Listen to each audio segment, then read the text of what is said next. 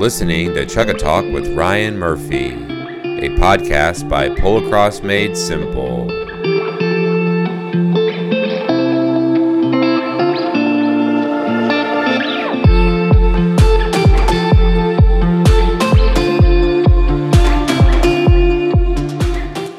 This episode is brought to you by Saucy Farm, and I'm extremely excited to announce a huge event that's happening October 22nd through 24th at their place in Wiggins, Mississippi. It's the first ever Saucy Farm Sale and Polo Cross Incentive Competition. You heard it, the very first Australian stock horse sale of its kind in the United States, along with the first ever Australian stock horse only Polo Cross Incentive Competition. We'll also be having working equitation classes. There will be tremendous prizes and money to fight for. It's just going to be an awesome weekend to be a part of. Whether you have a first cross or a heritage Australian stock horse, you're invited to be a part of this tremendous event. Stay tuned for more information and please save the date October 22nd through 24th of this year. Saucy Farm and Australian stock horses, the breed for every need. You can find them on Facebook or call 228 263 0930. Are you a polocross related business? Chukka Talk has a truly global audience. To learn more about advertising here, email me at ryan at polocrossmadesimple.com. Space is limited. Personal fitness is so important in the sport of polocross. Although we can't all look like Stephen Harris, we could all be working towards our own fitness goals. I've learned through personal experience that having a community of friends that share their fitness and nutrition ideas and activities truly can motivate others to follow suit. A rising tide raises all the ships in the harbor. Please join the American Polo Cross Polocross Association's fitness community today on Facebook groups. It's called American Polocross Fitness Group. It's hosted by the APA's Player Development Program and open to members worldwide. If you see Steph Harris, please encourage him to join for abs motivation. Again, it's a Facebook group called American Polocross Fitness Group. Get pumped! Welcome to this episode. I am so excited for you to hear Daniel Johnson and his discussion of the American Polocross Association standards of play. That's right, Daniel Johnson is going to go through the rule book piece by piece. This is our former chief umpire, and he's extremely talented in analyzing our rule book and making it easy to understand. Hello and welcome. My name is Daniel Johnson, and we are going to go over the American Polocross Association Standards of Play. My current on the shelf rule book that I'm grabbing to flip through to talk to everyone about is the 2018 Standards of Play. Any updated rules since 2018 that I'm aware of will go through as we're going through the rule book anyway.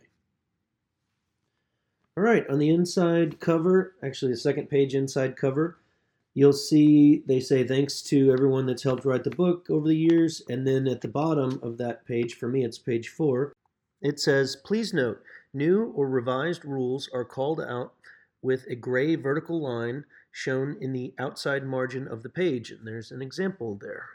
You get a new rule book. You can tell exactly what's different from the past rule book or anything that's changed by quickly flipping through that rule book. Um, one of the flaws, I'm the one that started this little black line thing um, because that's how they do it in aviation. I'm a pilot. It's how they do it for their new laws that come out every year. Um, one of the problems with the gray line is if a rule is removed, then you may not necessarily see a black line in the future. So um, maybe if a rule is removed, there's can be a little front page to some following rule books as the uh, as the rules change. If anything's removed, it can make sure it's noted in there for you. We're going to skip over the table of contents section because we're going to go through the whole thing page by page. But definitions are important. My page 8 starts with the definitions. And the first definition is a 10 yard throw. Uh, this is kind of an important one. We might spend some time on this because uh, all of these definitions are in here because they fixed a problem that we had. It, we needed it kind of legally to make the rules work.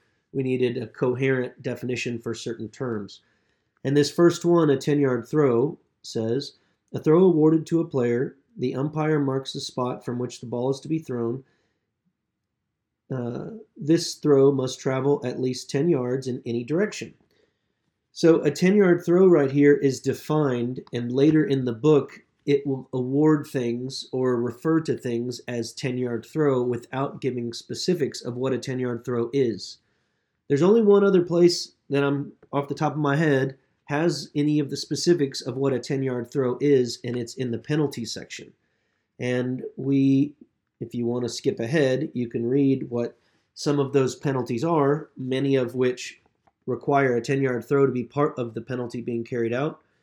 Uh, they don't necessarily have the same wording as the 10 yard throw definition. And so, in certain circumstances, uh, there's a chance of conflict. We'll get into that when we get into the penalty section, but if you want to read ahead and find what that conflict is, call my dad.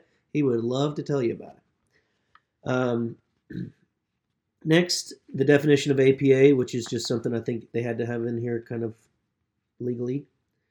Um, what a bounce is a bounce is a technique for crossing the 30 yard line. A ball is thrown to the ground in a forward direction and retrieved on the other side of the 30 yard line. Um, we'll refer back to this whenever we talk about crossing over the 30 yard line and, and what is losing possession and what constitutes as a bounce.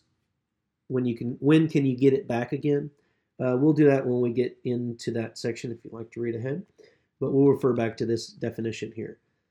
Next chukka the time period of play during a polocrosse game lasting usually six or eight minutes, just so that we don't have to spell that out every time later in the book. Crossing, a foul that occurs when one player crosses in front of or behind another player such at such a distance that involves the possibility of collision or danger to either player or horse. So this rule can be interpreted lots of different ways, but this is the definition that I refer to as an umpire or as a player uh, whenever I'm trying to decide if something was crossing or not. And the main part of this definition that I feel like is important is the foul happens when someone moves in front of or behind another horse that causes the potential for collision. So if you think there's a gray area and you think there was a potential for collision, then uh, you would make that call, and it, and it is hard uh, player or uh, umpire to umpire. Um, one of the people that might think in a different fashion um, will read this rule and say, well, a horse can stretch out this far forward and stretch out this far backwards, maybe plus just a little bit of a buffer, and we can come up with a specific number of how far you have to be away to have those horses cross without possibility of, of a collision. And although that is really nice just on paper, I think the game is more dynamic than that. I think when horses are at speed, uh, if the surface, like if it's muddy or if it's slippery on grass or something, I think those change the distance that is safe or is not safe. And there are times where there's a speed to where the distance a horse can stretch forward and backwards is actually feeling really close and unsafe. Uh, whereas that distance would be huge, maybe working in the area. So, um, crossing is one of the things I never was able to pin down to a definition that I liked. This is the best one that I use. Um, it's something that would make my heart warm and fuzzy if some smart person could write down a definition for crossing that that accounted for all the different scenarios of crossing that are out there. Moving on. The quotation marks D, a semicircle with an 11 yard radius that is centered on the back line of the goal scoring area. We just can refer to that as the D in the future. Uh, field, and they have it twice. A verb meaning to enter a team into a competition, or a noun referring to the entire 160 by 60 yard playing area. Next up, we might spend a little time on foul. The definition here says an infringement of the rules, usually resulting in the fouled side gaining possession of the ball being awarded a free goal, or given an advantage in position when play is resumed.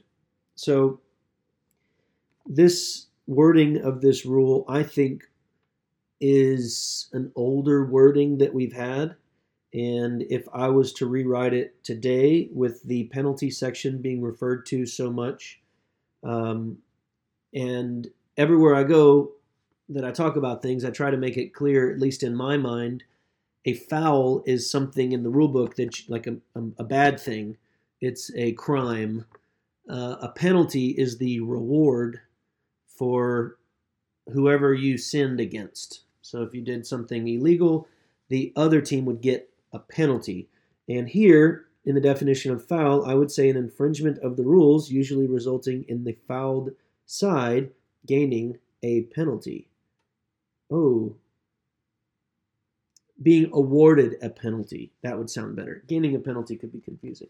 You can see how this you can mess up real easy by just a, a one word difference changes the whole game. So uh, when you find those, let your chief umpire know and he will fix them.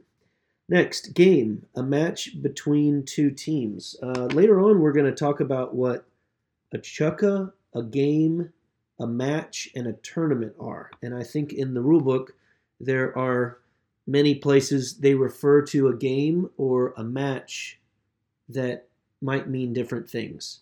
Um, so we will refer to this definition of a game later on in the rulebook as well. Goaltenders, a person who stands behind the goaltender. Just talking who a goaltender is. Goal scoring area uh, defines the goal scoring area. Line of the ball. Um, I wrote this definition, I think, uh, or with the help of many others. Uh, line of the ball is a word that I, when I when these definitions were being made, I wanted to take the words line of the ball out of the book completely. There are many cases where crossing and right of way, who has the line of the ball, uh, gets confusing, and wording in one area can be read one way and another way in a different area.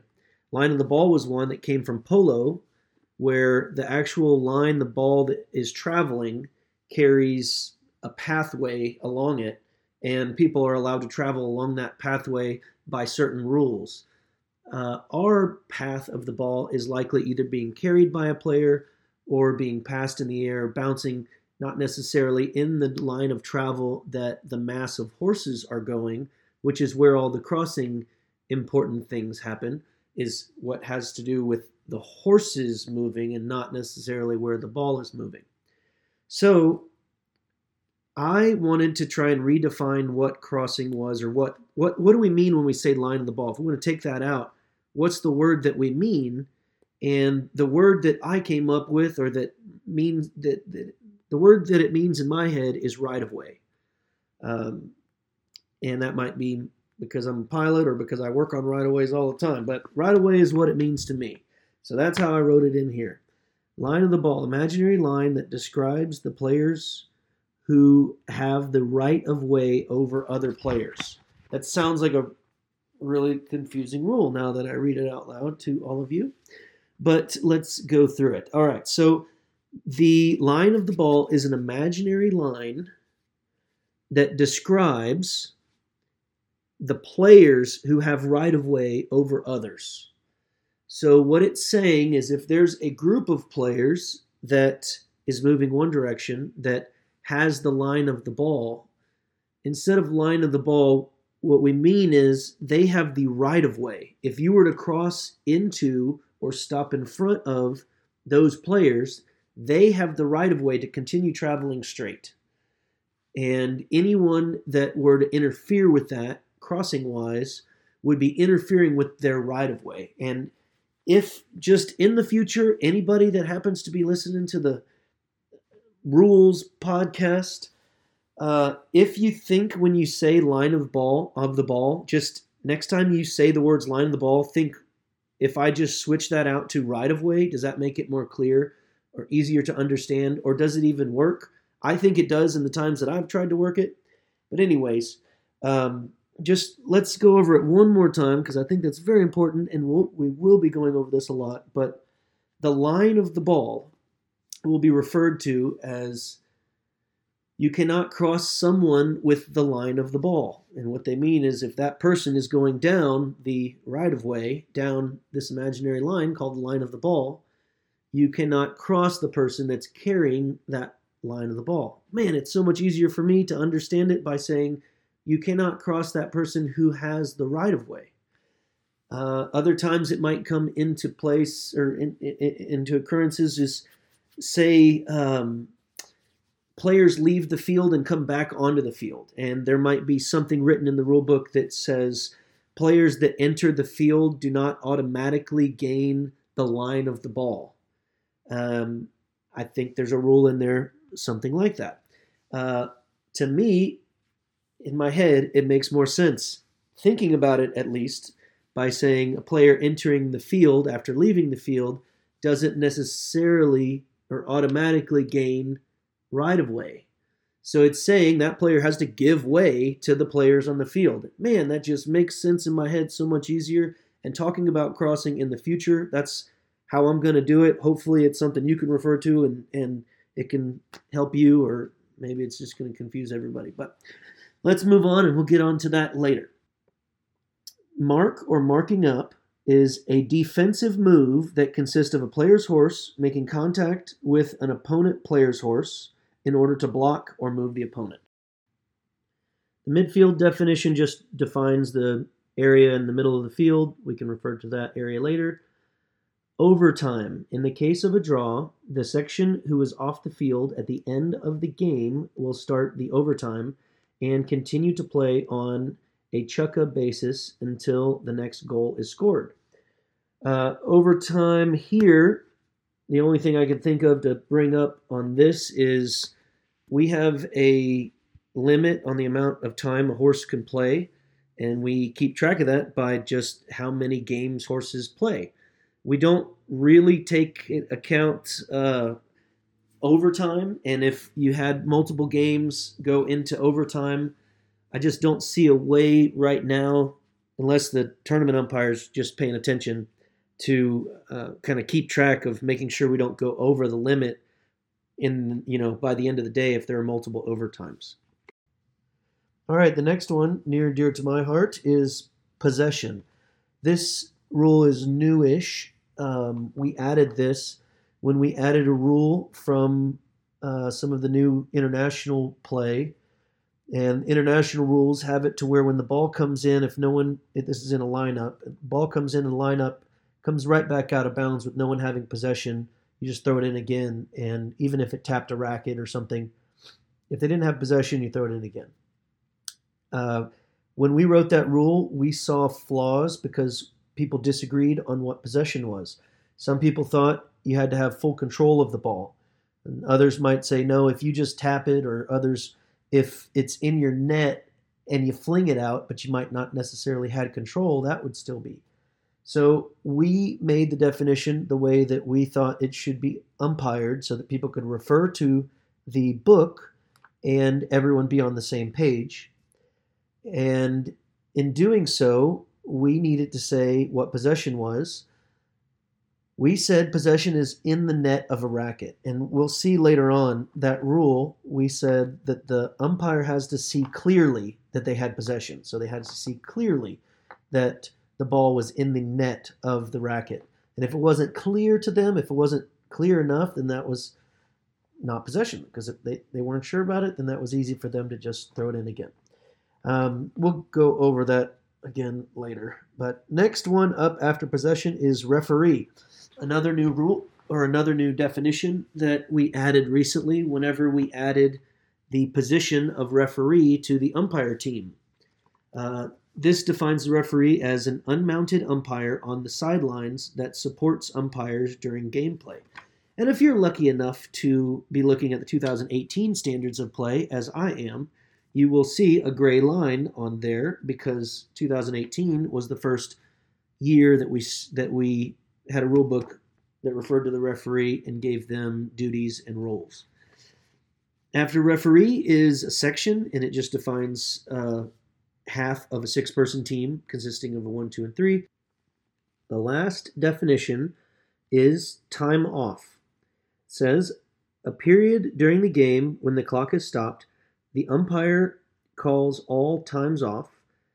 There are no scheduled times off, such as after goal or foul.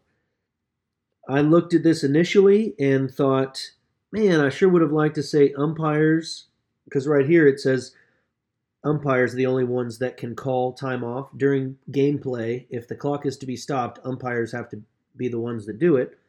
I would like to have put referee in there. But then I read back up to the referee definition we just looked at, and it says that they're just an unmounted umpire. So umpires here that are able to call time off includes referees. The two people on the field and the one on the sideline wearing the striped shirts can call time off if they feel like it's needed. Well, this first one was just a little taste. Definition section is very short, so I wouldn't mind showing you around the back side of the rulebook before we close out. From the back page, you'll see that there's several ads. That's what pays for the rulebook, and these people probably, with Polocrosse having so few members, aren't getting a return. They're doing this out of the kindness of their heart. So if you can help them maybe get a return on their rulebook investments, we would appreciate it by checking them out if you have the need. Keep going before the sponsors. We have a notes section, and my notes section is always full of things. As a tournament umpire, someone will come up with a question that I might need to bring up or a rule that was unclear. And notes in my rule books often get filled up very quickly. The page before that, on mine, page 40, is another one of the new rulebook additions. And every rulebook has a new set of contacts for all of the people in the APA. From the board, like the president and your uh, your zone representatives, to all the different people in the little committees that might help with uh, some of the foreign exchanges or the Pony Club liaison or website stuff Anyways, all of those people's contact information are updated every year with the new rule books. And I don't have a lot of these people's number. I refer to their rule book often uh, to find that person that I haven't talked to in a while, but I need to call them about a question. All right, going back a couple pages for me, page 38 and 39 are the umpire signals, and these are kind of outdated, but we'll go over them quickly and that'll be the end. For a successful goal, you hold your racket up. An unsuccessful attempted goal, you wave your racket down low, side to side. Uh, racket crosses center line of horse. You start with your racket on your racket side and you hold it over the center line of your horse blatantly. You don't wave it, you hold it across your horse. The player crosses in crossed penalty line. So that would be a a player crossing over the 30 yard line, which I think we refer to things as a 30 yard line. We used to refer to them as penalty line, and this is an area that should be corrected. Uh, we should say 30 yard line in this part. Anyways, you hold your racket while your horse is moving forward. You hold your racket behind and up and down, kind of like a big waving bounce. Uh, and as your horse is moving forward, that shows that they carried it over the 30 yard line. Next is a dangerous cross, and you will wave your racket from left to right in front of your horse's nose, or this isn't shown in the picture, but you can do the same thing. Wave it back and forth over your horse's tail, and that will signal that a player crossed over the haunches of the horse or a player crossed in front of the horse. Uh, grabbing your racket by the head of the racket and swinging downwards with the butt of your racket against your horse, kind of in the flank, showing that you're whipping your horse, is player hitting the horse with the racket. Uh, if you want to signal a wild swing or dangerous swing, you would do a helicopter swirl over your head.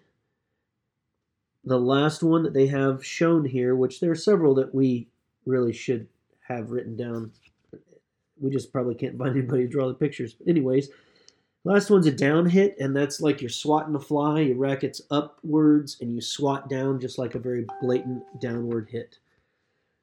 Well, thank you for joining me. We're not going to get into the penalty section or the main rules section until next time, or maybe the time after that. But if this is something that interests you, I'm happy to continue until we finish the book. Thanks for sticking around. Thanks for listening to this episode. What a tremendous opportunity to hear Daniel discuss our rulebook. I think it's extremely important that most beginner player can hear someone discuss it in great detail. I also think it's a great tool for someone that's driving to a tournament, wanting to touch up on the rules. Obviously, that's a huge advantage if you understand the rule, because it can definitely go against you if you don't. And now, let's hear some tournament results from around the world. This is Alex Guzman of Charlie Horse announcing his tournament results from the weekend of March 20th. Hey Ryan, it's Alex. It's good to hear from you. Uh, sorry it's taken me so long to get the results to you. Uh, it's just been crazy since the tournament's ended. But we'll start off with the E grade. Third place went to Charlie Horse. Second place went to Tennessee Valley. And first place went to Sandy Creek. Best player was Brock Wells from Tennessee Valley. And best horse was FedEx, played by Carly Hall. D grade. Third place went to Sandy Creek. Second place went to Grand Bay Blue, and first place went to Grand Bay Green. Best player was Adam Dial from Grand Bay, and best horse was Miss B. C grade. Third place went to Charlie Horse. Second place went to Grand Bay, and first place went to Sugarloaf. Best player was Andrew Hatchett from Grand Bay Polo Cross. Best horse went to Trixie, played by Corinne Tamp. B grade. Second place was, uh, sorry, third place was Texas Texas Mix. Second place was Sandy Creek Red, and first place was Grand Bay Green. Best player was Jocelyn Upshaw from Grand Bay, and best horse was Lexi, also played by Jocelyn Upshaw.